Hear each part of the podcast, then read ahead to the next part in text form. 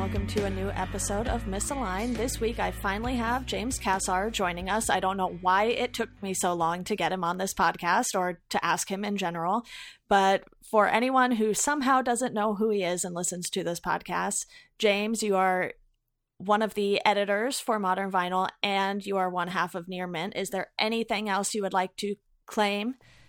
That's basically it for now. Yeah, I'm the managing news editor of Modern Vinyl. Megan is the managing features editor now. Yes. Awesome. Well, we are just going to jump right in here, and I sort of want to start off with the writing side of what you do. I know when you went to college, you sort of majored in English journalism, that sort of thing. I don't know what your exact major was, so why don't you tell us a bit about that first? Uh, yeah, when I went to college at the University of Virginia, I majored in English and then I majored in media studies, which is kind of, it's not really a journalism major. Right. Uh, UVA doesn't have a journalism school or a communications program of any kind. Media studies is kind of theoretical, so you'll read a lot about advertising and how the internet affects your brain. It's really interesting stuff. Uh, but the kind of the study of media uh, in the aspect of you know joining the newspaper or getting a radio show that's kind of where you get most of your education is through hands-on experience. So that major was really cool. Majoring in english was really cool. So i've got a bit of both. Yeah and i know you wrote a book a while back. Was that something you did before college or something you did while you were in college? I was in high school. Um, okay. I wrote that book that will be unnamed for reasons you'll know in a second. Uh, I think I started writing it when I was 16 and finished when I was a senior in high school at 17. Uh, it's awful. Uh, if you like Catcher in the Rye, if you liked it in high school, you'll probably like it if you're still in high school. If you hate the Catcher in the Rye now, you'll hate this now, which is kind of where I'm at. So, but I did write a book when I was in high school which gave me kind of the discipline to be a journalist when I got to college.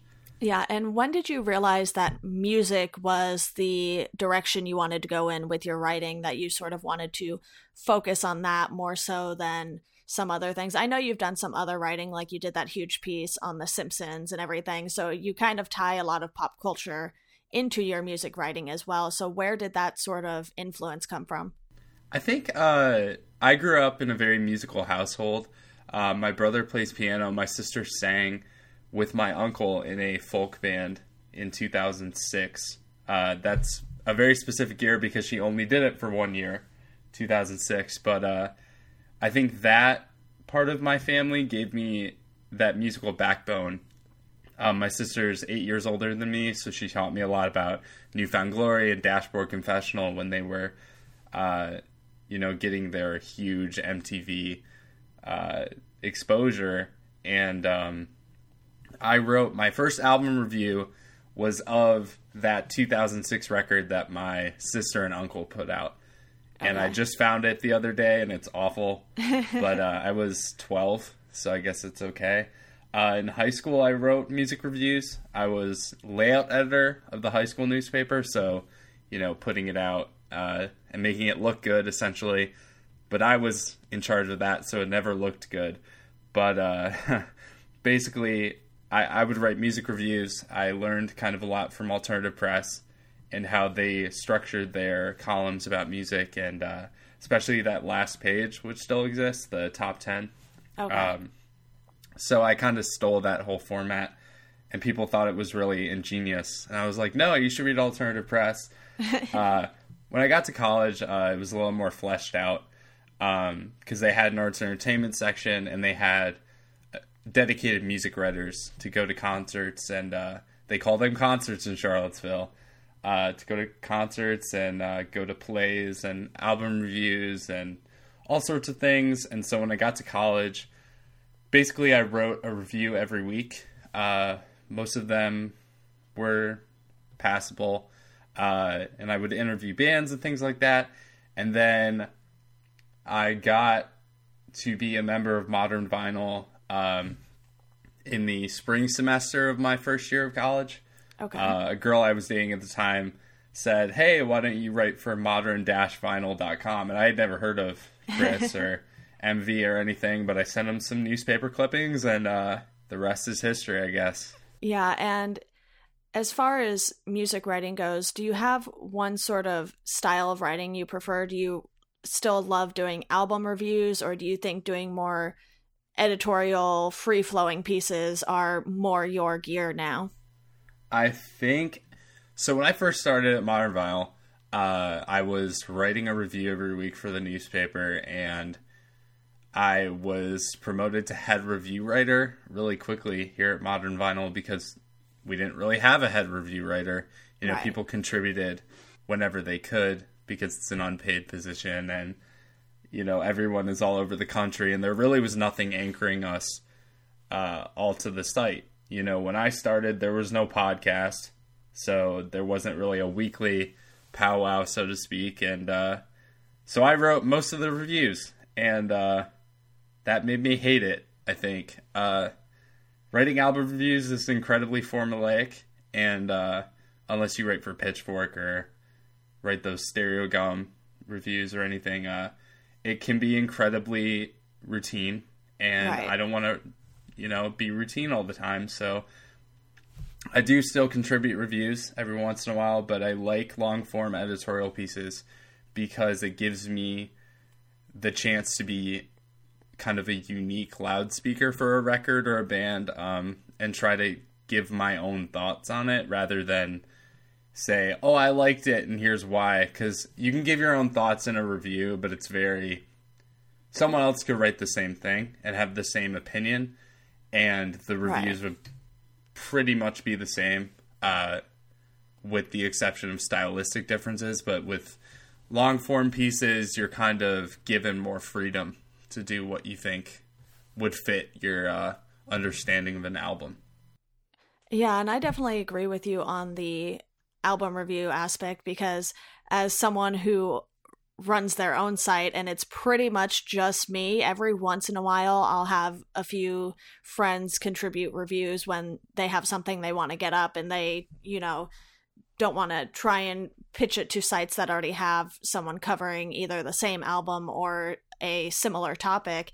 And for me it's like i'm getting so many interview and review requests just from a handful of publicists that email me every day and I'm I can't keep up with it, you know? So it's like I feel like every year I kind of I've only been doing the site for a few years or a couple of years now, but it feels like every year I get really burnt out on reviews by like September, October. And you know, you still sort of have those that last push of albums coming out and I feel like around this time of year I'm just like, all right, I don't want to do any more album reviews and because I'm also the one doing the news posting, I'm just like, all right, so what am I going to do? So that sort of thing. Because I feel like when you're you're the person who's doing everything for the website, it's sort of harder to have the time to come up with these editorial ideas and have these longer pieces because if you're working on a longer piece it's like all right so when is news going to get posted or you know when is this interview going to go up and that sort of thing so i feel like that's sort of what I've been struggling with the most. And now that I've branched out to writing for different websites for various topics, like I do a lot of reviews over at Talking Comics for two TV shows and then comics every week. So I feel like, you know, that is sort of fulfilling my comic book reviews and everything. And then I have a couple of sports sites I write for, but it's like when you have a sports team that isn't doing well, I feel like sometimes you sort of say all you can say in one or two posts about that. And it's like if they keep doing horribly, you're just like, all right, well, you know, what how do I approach this from a different angle? What do I say about this that hasn't already been said? So do you ever sort of find yourself kind of stuck in either writer's block or just stuck in a rut where you're like, okay, there's so many things I want to do, but I don't know how to put them into words and put them on you know the computer screen. I don't think i've ever uh, had a problem with writer's block because if i do get stuck with something i try to do something else. Uh, i think my my day job is i write uh, proposals for an it government contractor. So anything that's not that uh, I have no problem jumping back in and doing it. Uh, it's harder when I don't have the technical acumen to write something on, uh, you know, cloud computing or something that I didn't go to school for, or something like, you know, that gives me a paycheck rather than, you know, writing about things that I enjoy, like music or uh, sometimes I, I read a lot about books now because I have read a lot more books this year. I think uh, because I'm always, you know, on a bus or on a train, and right. I think writing about books isn't something that a lot of people do because you can just read them. Um, yeah. or you can listen to music, and I think uh, having having a job that makes me appreciate my side gigs a little more has helped me kind of combat the writer's block. But I kind of want to touch on what you were talking about about you running hi-fi noise and then having no one to kind of specialize in different you know areas so you're doing right. all the news and the reviews and everything that's kind of what modern vinyl was uh, when i started um, the site didn't look like it does now it yeah. had the logo and everything but chris because modern vinyl basically functions as a news site uh, in the similar ways that property of zack did for a long time uh, you know chris did 90% of the news and he had three or four dudes that came in every once in a while and helped him and for a while even though i was contributing you know quote unquote original content with reviews i would step in and do news because chris would have his hands full with an actual job and i would right. be in college doing nothing uh, so i would help out with that and i think with any site in the incubation stage of just starting and you know buying a domain and getting some content out there uh, for a while you're going to be doing it yourself. And I think I was the first um, writer when I got promoted to managing editor for Modern Vinyl to really be like, okay, we need to get more people on staff because I know news is our bread and butter, and that can be really formulaic in how you write it, and but it's a necessary evil. But we do want things like reviews and interviews. Megan's been super helpful with uh, interviews, so yeah. that is a really good but we also want like long form features and more interesting column ideas like track listed or brick and mortar stories. Uh, things that really drive people to the website and drive publicists to pitch things to us. Uh, we want good relationships with publicists and bands uh, so they keep thinking of us when they have new artists on their rosters. So in time you'll get there. I, I just think it's like a long process and you got to put a lot of hours in yeah, definitely. for sure. And I think another thing is a lot of people don't want to contribute to a website and just be posting news. So, you know, it's like I'm fine doing the new stuff. That doesn't take too long. I can get most of that cranked out in the morning if I get enough emails coming through because I just sort of schedule things about 45 minutes apart because my website isn't super popular. You know, it's not going to be anything close to what Property of Zack was or what Chorus FM is right now. And I know that and I'm fine with that because I sort of started the site as something for me to do and for me to sort of get better with my writing and everything and I think, you know, contributing to all of these other sites is great and it really helps too because I'm not trying to fit everything into one website necessarily. I do still have, you know, comic book news that goes up on the website and like you mentioned writing about books, that's something I've been doing more this year as well because I've been getting advanced copies of books all year. So I've been writing book reviews on the website and some of them are sports based, some of them are comic books that I did before I was writing over at Talking Comics and I think it's always good to sort of branch out and do other things because the way I write album reviews isn't anything close to the way I write comic book reviews or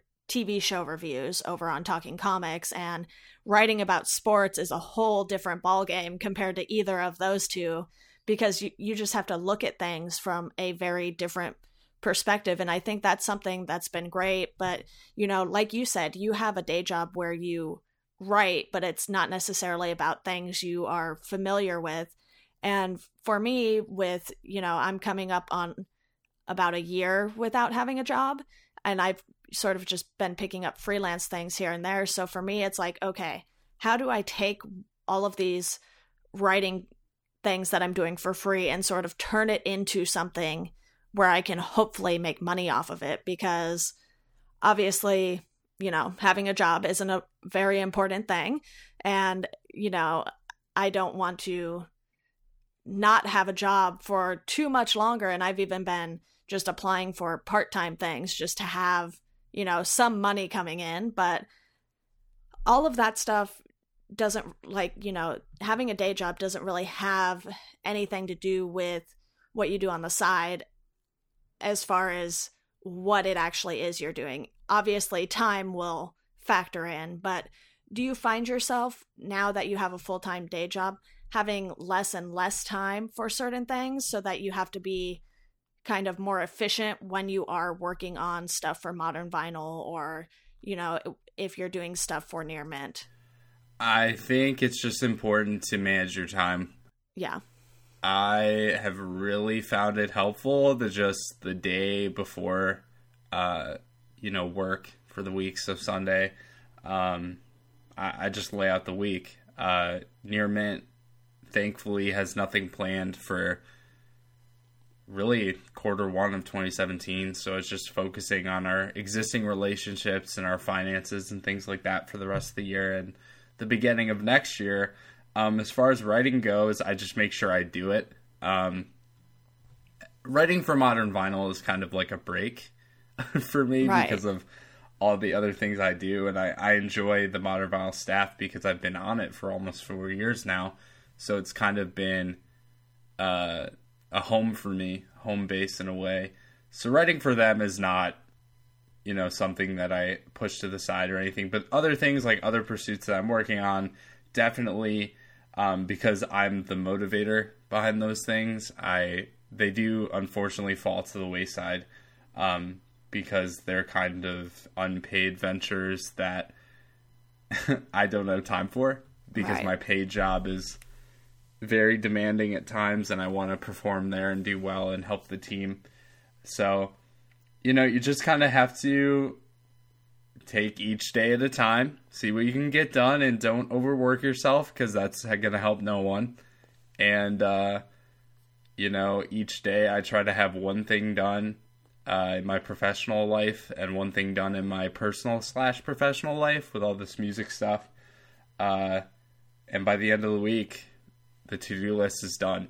So you just have to break it into smaller pieces and uh, hope for the best.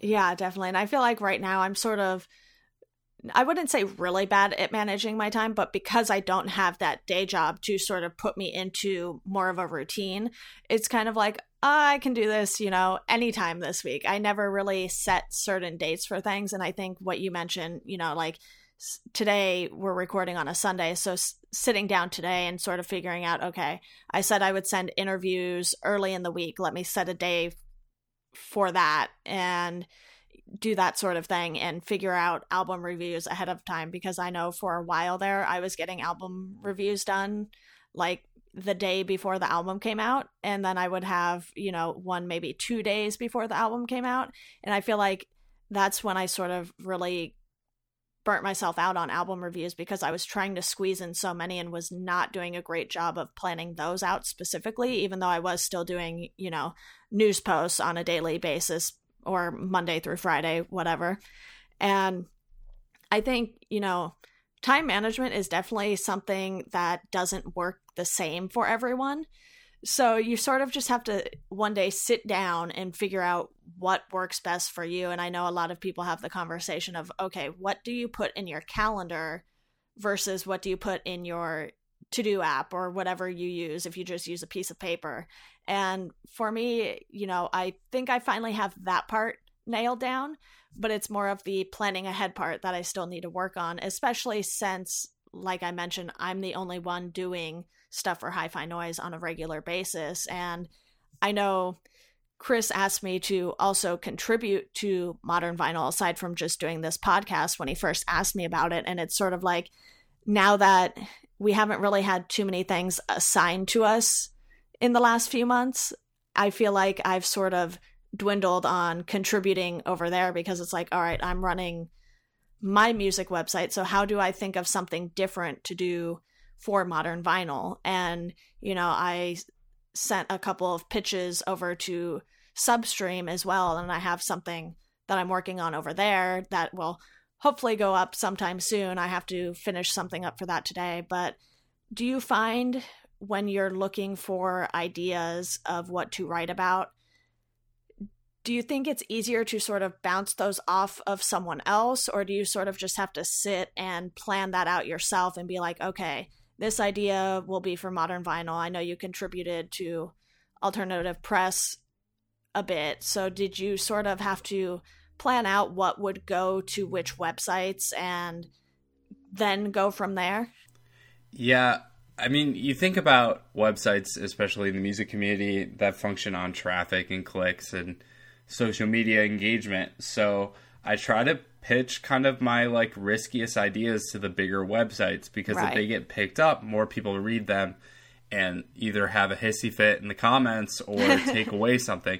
Uh, so when I do contribute to alt press, I try to contribute, uh, say like more humanistic, more uh, kind of charitable things. Uh, you know, I wrote a piece on safe spaces much before this election, uh, just kind of being nicer to people in the music community. It was a really simple idea, and uh, people in the comments took it to mean, "Oh, you're trying to get rid of moshing? Like you suck, bro."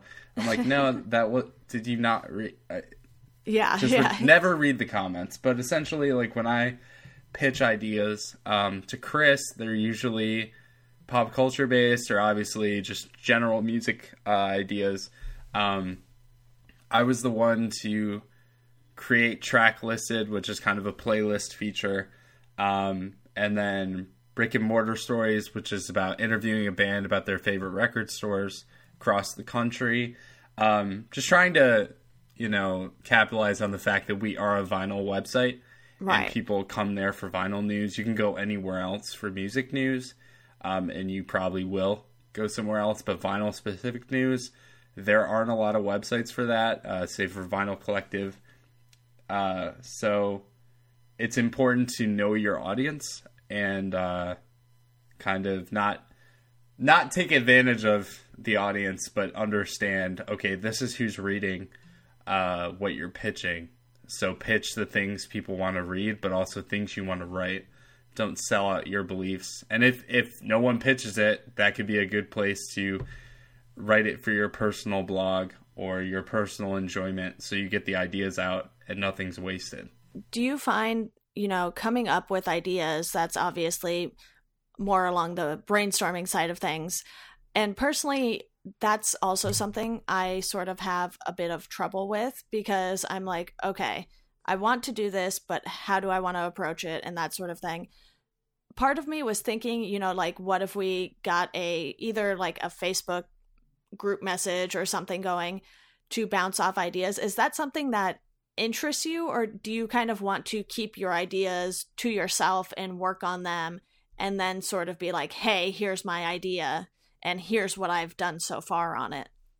I think it's not I don't want to say that my ideas are proprietary because they're not. They're usually based on, uh, you know, a news item that I find troubling or interesting, or it's based on an album that someone already is talking about. Right. So it's not like a secret to me to just say, okay, my pitches are my pitches. No one can give feedback on them or no one can read what I have to say. Uh, and I also, you know, see it as this well, no one can write using the same voice as I do because it's not their voice. Someone else is going to take their voice and write a piece that could be drastically different from the pitch that I had. So, no, I don't think that I would want to hide pitches. And I think, you know, bouncing ideas off other people is what makes the music community work, is right. because no one is saying, okay, um, you know, we're going to work with this band and tell no one about them and ask for no one's help.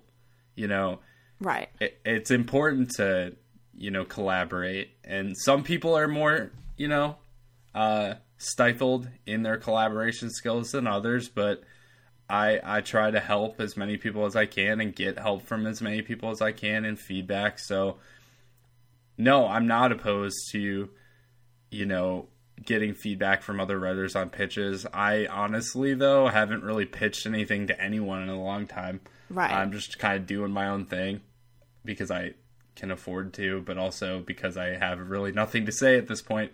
So uh, I'm just waiting for that to come back, and when it does, I'll ask for help.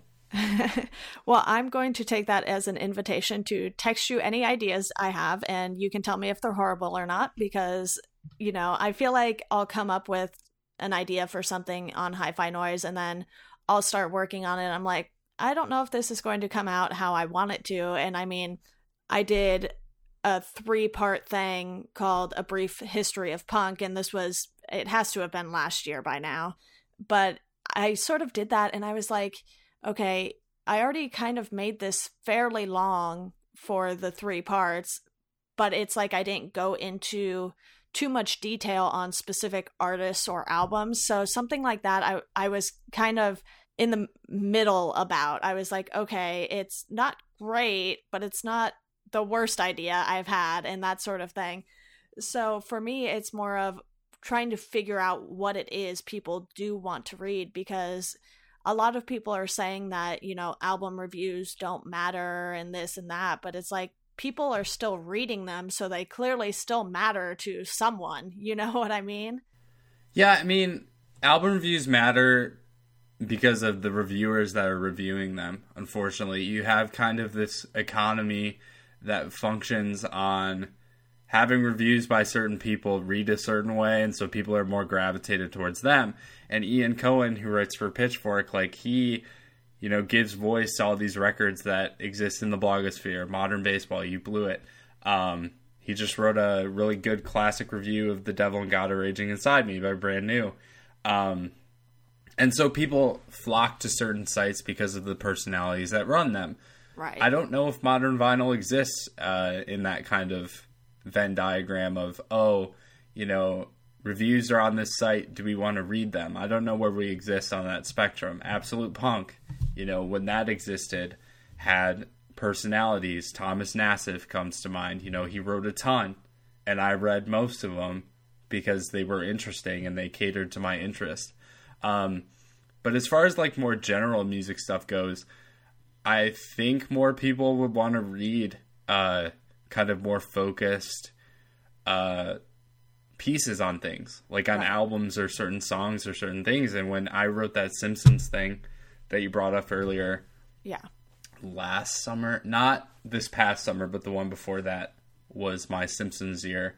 I wrote three or four pieces on different genres of music within Simpsons, like jazz and punk uh, and actually show tunes, which was really interesting for me. Uh, you kind of want to specialize, and I learned from the best, Rob Sheffield, to kind of zero in on one thing, whether it's a feeling or a specific artist, and how they intertwine into your own personal experience to zoom out and see how it zooms out into other people's experiences or the music landscape or politics or culture or the idea of being a, an American or a Canadian or what have you. Like, you just have to.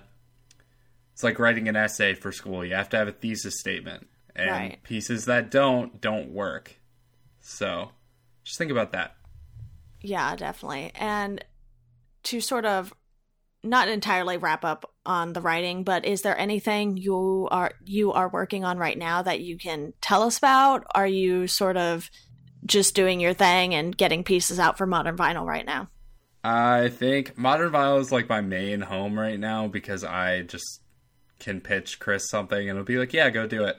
Uh, right. so I'm working on end of the year stuff for MV right now. Um, I don't really have anything in the pipeline that I can talk about. Uh, it's happening, believe me. But uh, yeah, I know Megan called you out last episode when we were talking about Rob Sheffield. So you know, no pressure, James. oh yeah, yeah. Believe me, uh, the pressure's all mine. So uh, yeah, I'm working on stuff. It, it's been a long time coming, but it'll it'll hopefully be done by spring or summer, and uh, then you'll know. Nice. Okay. Yeah. Keep us patiently waiting here or impatiently if you're me. it depends. Yeah. Awesome. Well, I want to move on to Near Mint for a little bit because I know that's sort of your other big side project, even though, you know, obviously my label is not the size even that Near Mint is, but I know you're not constantly busy necessarily with a record label. It's like you sort of have these long periods of waiting for things. And you said, you know, you guys probably won't be doing anything the first quarter of next year. So before we get into that, what sort of led to you and Corey starting Near Mint together? Um, so Corey and I met, as many of people do, uh, on the internet, and I think Corey, I just found through a mutual friend of ours, Gray Gordon, who released two things on No Sleep. Okay. And Gray and I had been friends for, say, months at that point, and Gray had plugged Corey's artwork because Corey did both uh, the album art for both Gray's No Sleep releases. So I clicked on his profile and looked at all the stuff he had done for You Blew It, Modern Baseball, uh, bands that I enjoyed and we had mutual interest in. So add him on Facebook and set, we just started talking. And then the idea had floated around to start a record label. And we had no money. And so it didn't happen. And then my sister got married.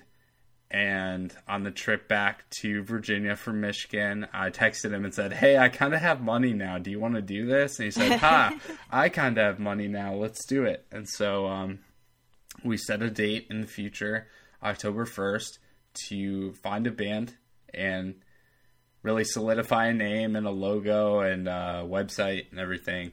Uh, try to get the logistics out, and we did. We uh, put out the Obsessives third EP, Manners, and uh, yeah, the rest is kind of history. But it basically just started out of mutual interest and kind of curiosity. Yeah, and how did you guys end up coming up with the name Near Mint? Obviously, it's a term that's used to describe a multitude of items when you are selling them used and everything. Was that sort of the main idea behind it? You know, sort of like selling near mint records and w- whatnot. Well, not not really from our perspective because all the stuff we sell are new, but I think Corey, you know, he's pretty active on like Discogs and Vinyl Collective, kind of these seller communities, and um, he had come up with the name Near Mint Records, and I thought it I thought it was funny. Um, and we just dropped records in general okay. to just be called Near Mint, uh, based off Tiny Engines. You know, Tiny Engines is just called Tiny Engines, and No Sleep Records is called No Sleep Records, but people just refer to them as No Sleep. Um, so we were just kind of like, why don't we just drop the records part and we can focus on music for now, but you know, Corey's an artist and I'm a writer, so maybe down the road we can be more of an art collective than a record label. So we were kind of, you know, covering our bases there by not limiting ourselves in name only. Um, and then I took it to mean when we were really starting, uh, kind of building our brand. Uh, our unofficial slogan, because no one's ever used it, but our slogan on Bandcamp is "Passion isn't perfect." I've definitely in the past two years uh, is a label we've made mistakes, we've uh, learned a lot, but we've had a ton of fun and have nothing but love for this thing that we've created. So it's never going to be perfect, and uh, we're okay with that. So near mint, yeah. Yeah, and I can definitely relate to the whole making mistakes with the label thing. But do you find it's better to do this sort of thing with a partner? Obviously, I am not. And some days I'm like, why did I want to do this by myself? Sort of thing. So do you think, you know, labels are sort of easier to handle when you have another person that you can sort of talk things over with and make decisions with? Yeah, I mean, Corey and I uh, bounce ideas off each other every day. And especially, uh, you know, when we get down to the financing of a release or um, working on the spreadsheets for a release or something a little more boring than finding talent or something like that. Corey and I work together on a lot of that stuff, and uh, it's it's a lot easier to have one person do mail order and another person do customer service, uh, or one person doing all the social media posting and another person taking all the Instagram photos. because they have steadier hands than I do, or something like Right. that. Uh, you just have to divide the labor in a way that's you know agreeable to you both and doesn't you know overload one person or make someone feel underutilized. Um, and I mean, if you're doing it yourself, obviously you're going to be doing all the work. Right. But uh, Run for Cover did it all by himself in the beginning, and then hired people later. So I mean, it's just a matter of what you can afford to do and who you want to do it with, and building a a team that you like, too. Yeah, definitely. And, you know, I only had two releases come out this year, but I know Near Mint had a good amount more than that. So, how do you sort of go about planning out a year for Near Mint? Do you just plan a quarter at a time, or do you sort of, you know, like at the end of this year, are you and Corey going to sit down and sort of figure out, okay, these artists are staying with us on the label, you know, these ones may or may not have moved on to a bigger label or are just going to do their own thing. How do you sort of start planning that out and how soon do you start planning for the next year? Usually, uh, we will talk to artists for the next year within six months of you know bringing out the paperwork and uh, announcing it.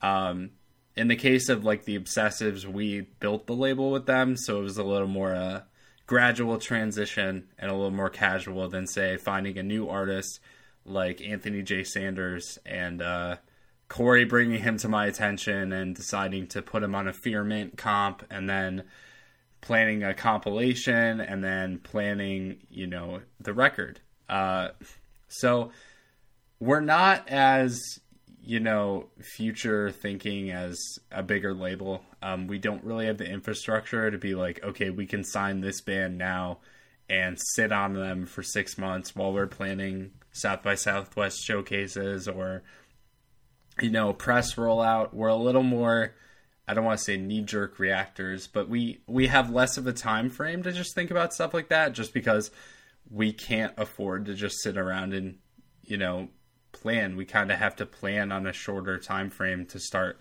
making our investment back. Um, so I guess we're just planning as we go. Um, you know, with our bigger signed artists, we plan a wider timeline.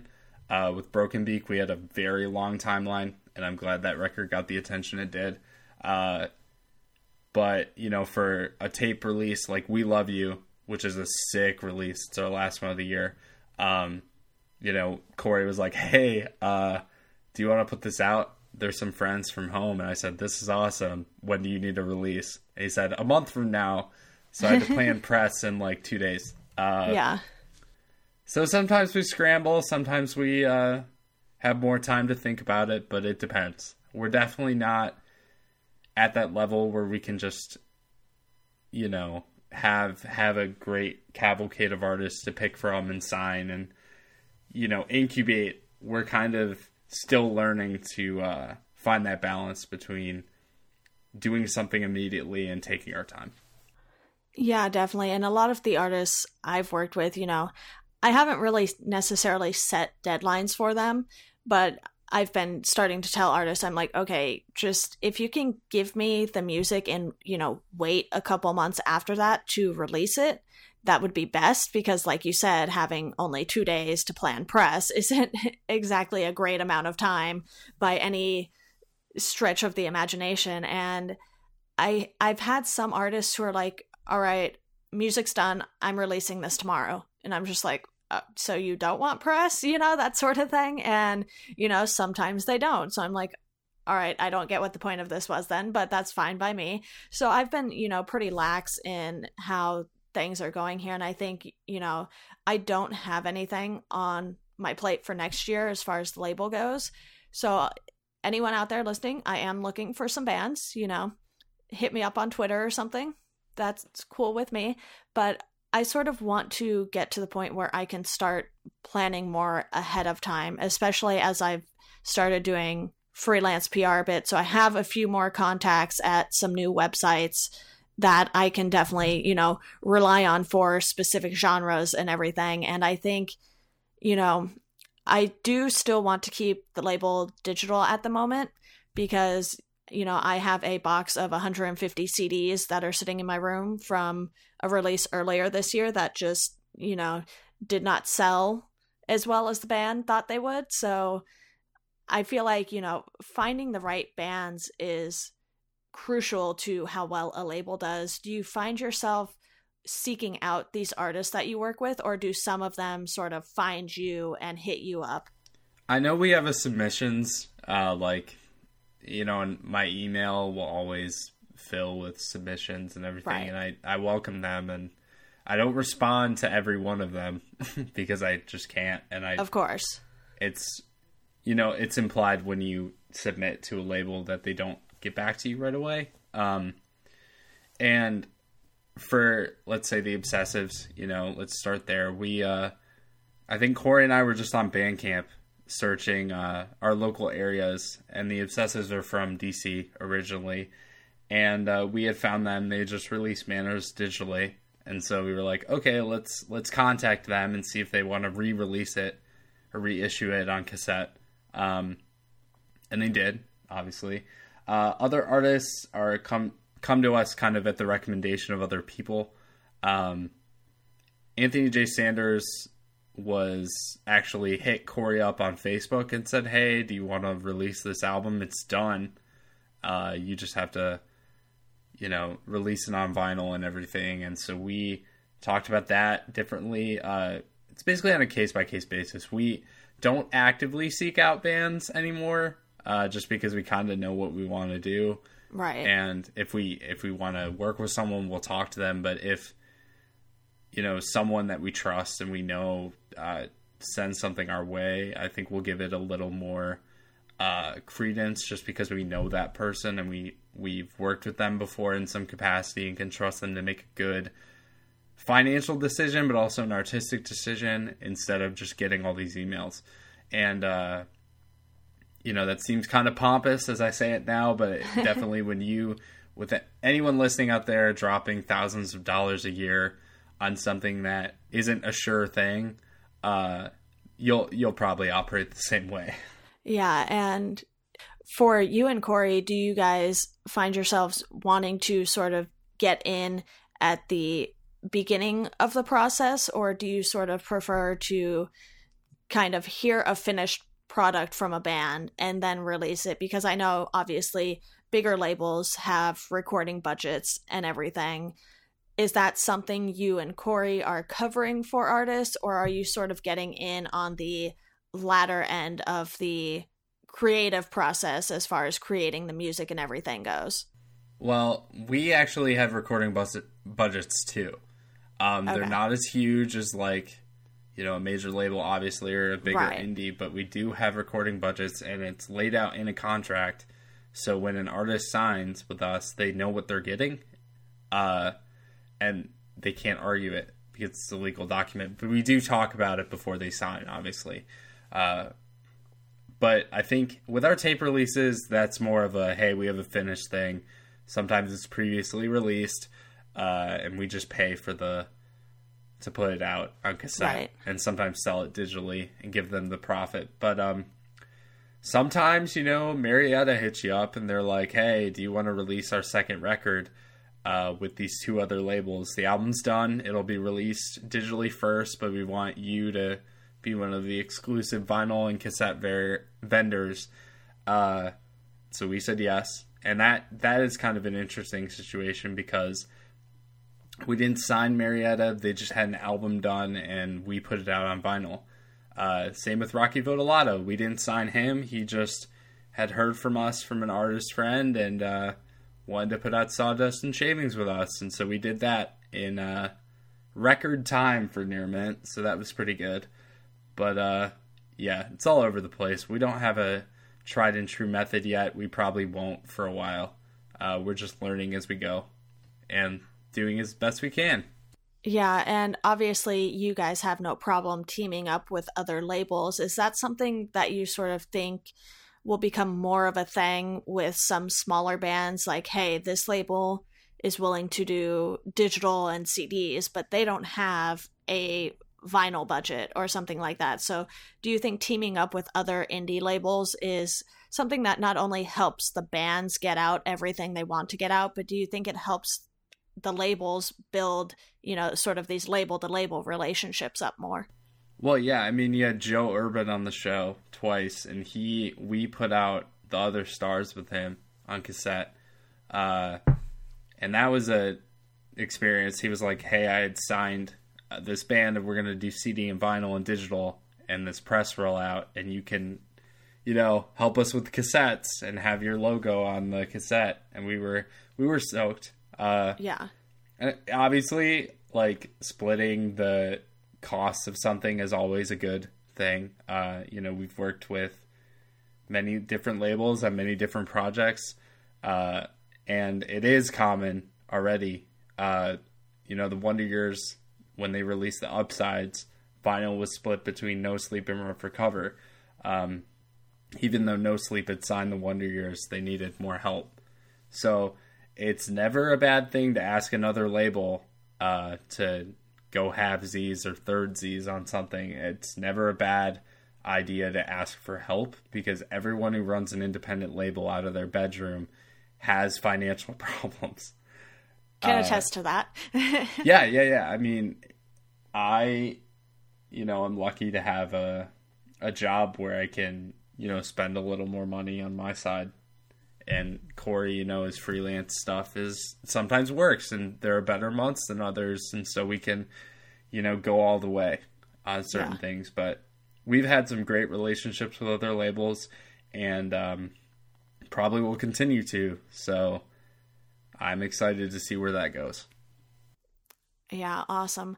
Well, before we wrap this up, I do want to touch more on music I know obviously on the Modern Vinyl podcast and on the website, you'll be discussing this more in depth, but what are some of your favorite albums from the year and EPs too, if you have them?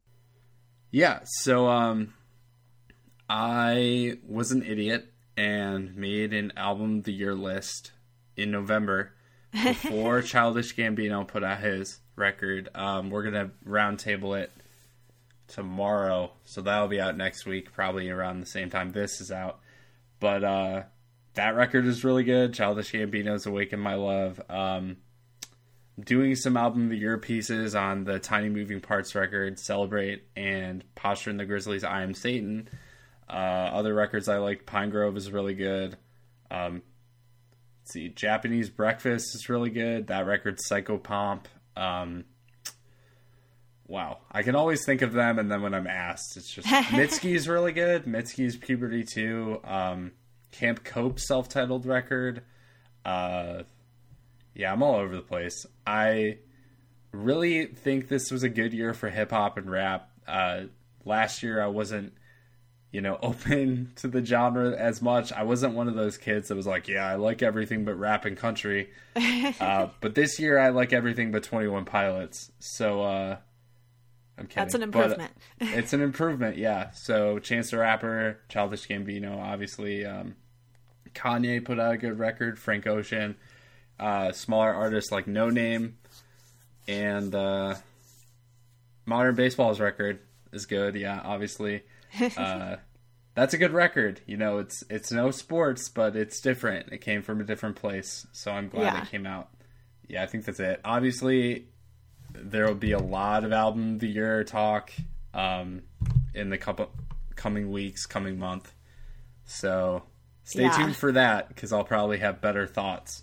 Yeah, I need to throw in some albums and EPs for the modern vinyl list. I have not done that yet, but I am someone who is way behind on listening to new music because, you know, my podcast listening has grown so much and it's probably a bit of a problem, but you know, I still have a list of like 30 or 40 albums from this year that I still want to listen to and just never got around to for whatever reason, whether it's because the albums were really long and I just didn't, you know, want to sit in one place for an hour and listen to them. But I definitely still have a lot of work to do. And I mean, it's December 4th now, so I don't have a lot of time to do all of that. So I'm sure there will always be albums that we miss just because either they weren't heavily promoted or you know they were surprise releases or they were just something we wanted to listen to and never got around to but I definitely agree with you. This year has had a lot of great music, and you know, I definitely have some catching up to do.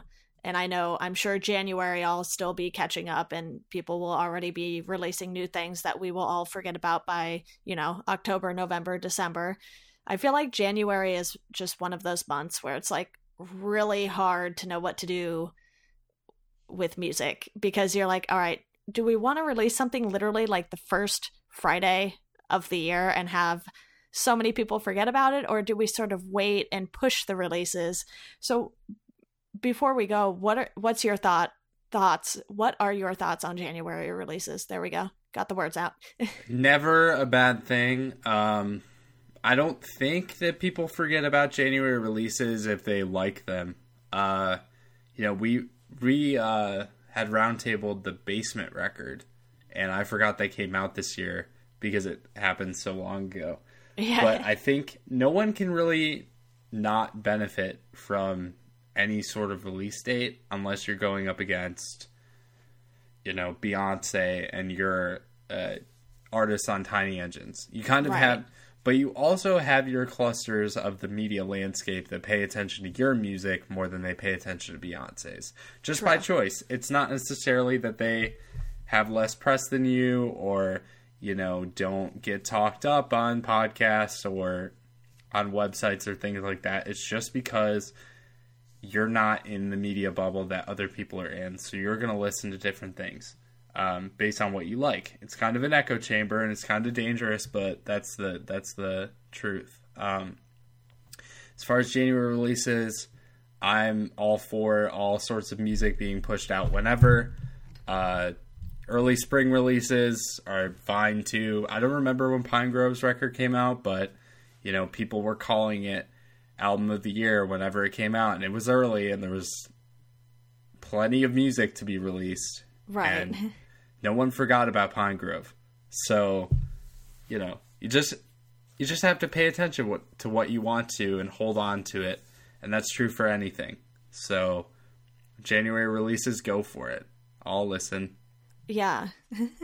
yeah, and I mean, I do have some stuff coming out January, February that I'm already looking forward to because it's been announced. You know, the Menzingers will have their album early February. Same with Andrew McMahon and the Wilderness. And I know Cloud Nothings will have an album end of January. Matt Pryor has an album coming in February. So I've sort of already been trying to keep track of these early next year releases just so I don't miss them because as you know, holiday season in the music industry is a very iffy thing. You know, some people will send you releases straight through press releases straight through the holidays, others you won't hear from for like a few weeks. And I think, you know, it's sort of nice because then you do get that time to sort of get these end of the year lists done and everything. And I, I'm sort of banking on getting fewer emails the next couple of weeks, so we'll see how that goes. But before we go, is there anything else you would like to recommend? Any books you read that you really enjoyed this year? Yeah, uh, I realize I don't get to talk about that very often because I do music stuff. But uh, I read Mara Wilson's book this year. Uh, Where am I now? Uh, Mara Wilson, if you don't know, she was the child actor in Mrs. Doubtfire, Matilda, and uh, Thomas and the Magic Railroad. Not many people have seen that one. uh, unfortunately, I had a giant childhood crush on Mara Wilson, so I have seen all of her work. And so I read this book to redeem myself, and it's really good. Uh, it talks about a lot about mental illness and quitting Hollywood, why she did that. Um, so check it out. I uh, got an Audible trial so I could listen to the audiobook version, which is definitely worth your time. She's a very engaging reader. Um, also, just going to recommend Audible. Period. Uh, you know, if you have a book that you want to read and you want to read it and someone else read it to you, rather do that. Uh, Audible.com. They've got an app. They've got millions of books, and it's it's a good time. Uh, other books I read this year, I read a book called All at Sea. I'm really into memoirs lately. Guess you'll figure why that, that is true later but uh, All at Sea by Decca Aitkenhead. She's a British writer for The Guardian. Uh, it's about her husband drowning. So it's not a fun read, but it definitely was engaging and engrossing uh, for what it was. It was a bummer, but uh, it was good. Uh, and then I recommend, finally, I recommend. Um, I read this book. It came out a long time ago. It's called A Visit from the Goon Squad. It's by Jennifer Egan. I think they're going to make, or they might have canceled this idea for an HBO miniseries, but it's about um, a record label executive and his former assistant and her therapist. It's it's a fun read. Uh, there's actually a 20 to 30 page diversion where the whole thing is told in PowerPoint slides, which is the first time I've ever seen something like that. So check that out. Um, but yeah, that's it for now. And Laura Jane Grace put out a book called Tranny, which I haven't read yet, but I want to. So it's on my list. Nice. Yeah, I think that's definitely a contender for one of our future book club picks. I don't know if you've been keeping up with the books we've been following or not, but I know you are a Rob Sheffield fan and we just did that last episode, but we have not picked a new book yet. So we will see how that goes. But real quick, before we completely wrap this up, do you ever find yourself reading a ton of nonfiction at once and you you kind of get so deep into these you know nonfiction music books or biographies or what have you that your brain sort of just realizes one day that you need a break and you need some fiction in your life? Because I went for a while where I was just reading nonfiction book after nonfiction book after nonfiction book and finally I was like okay I need to take a break from nonfiction because this is getting a little too real for my taste. Yeah, I mean, I uh, was deep into my memoir phase uh, over the summer, and then the Harry Potter uh, screenplay came out, or not the screenplay, but the script for uh, Cursed Child, and you know, I was all for that, and then I started reading it, and I was like, wait a second, this is so weird because I was reading, you know, real stories by real people, and then I'm going into, you know, Hogwarts land. Yeah. And uh, kind of lost my footing a bit. So I, then from there, I have to read a fiction book because I've lost my bearings on reality. and you know, fiction's never a bad thing. There's realistic fiction, obviously. Yeah. Um, you know the the barometer for realism is kind of different when you read like John Green versus, you know, um, I'm looking at my shelf like Jonathan Franzen or something like that, where right it's like more real and less manic pixie but uh you know i i always slink back into nonfiction because it's the stuff that i write about. Um you know i don't see a lot of artists do concept albums very often anymore. There's right. obviously the rock operas. There's obviously uh, exceptions to that rule. But the best writing that i write and the best music that i listen to is based on real experiences. So nonfiction definitely gets my pick 80% of the time. Yeah, and I agree because I have, you know, shelves that are full of music books, pop culture books, sports books, and, you know, those are all in the nonfiction realm there. And then, you know, I now have like a full comic book shelf. So I feel like comic books have sort of helped me jump out of that nonfiction world for a bit. And those I sort of have been mixing in a lot more with reading actual books this year. So I feel like I definitely agree with you. Nonfiction is sort of where my main book collection is at right now. And, you know, aside from classics, I don't have too much, you know, sort of more modern fiction. I've been definitely digging into the Star Wars books, but that's more so because there is a Star Wars movie coming out soon. So, you know, sometimes you just kind of have to dive into these worlds for a few weeks and then, you know, pull yourself out with a nonfiction book, which is probably what I'll be doing. But Anyway, thank you so much for coming on, James. I will definitely have to have you back on because I feel like I only asked you like half of the things I wanted to ask you. So, you know, when you get that project going in the spring, maybe we'll have you back on and we can talk about that. Okay, yeah, that sounds good, Deanna. Thanks. Awesome. And to our listeners, as always, thank you for listening, and we hope you enjoy the rest of your day.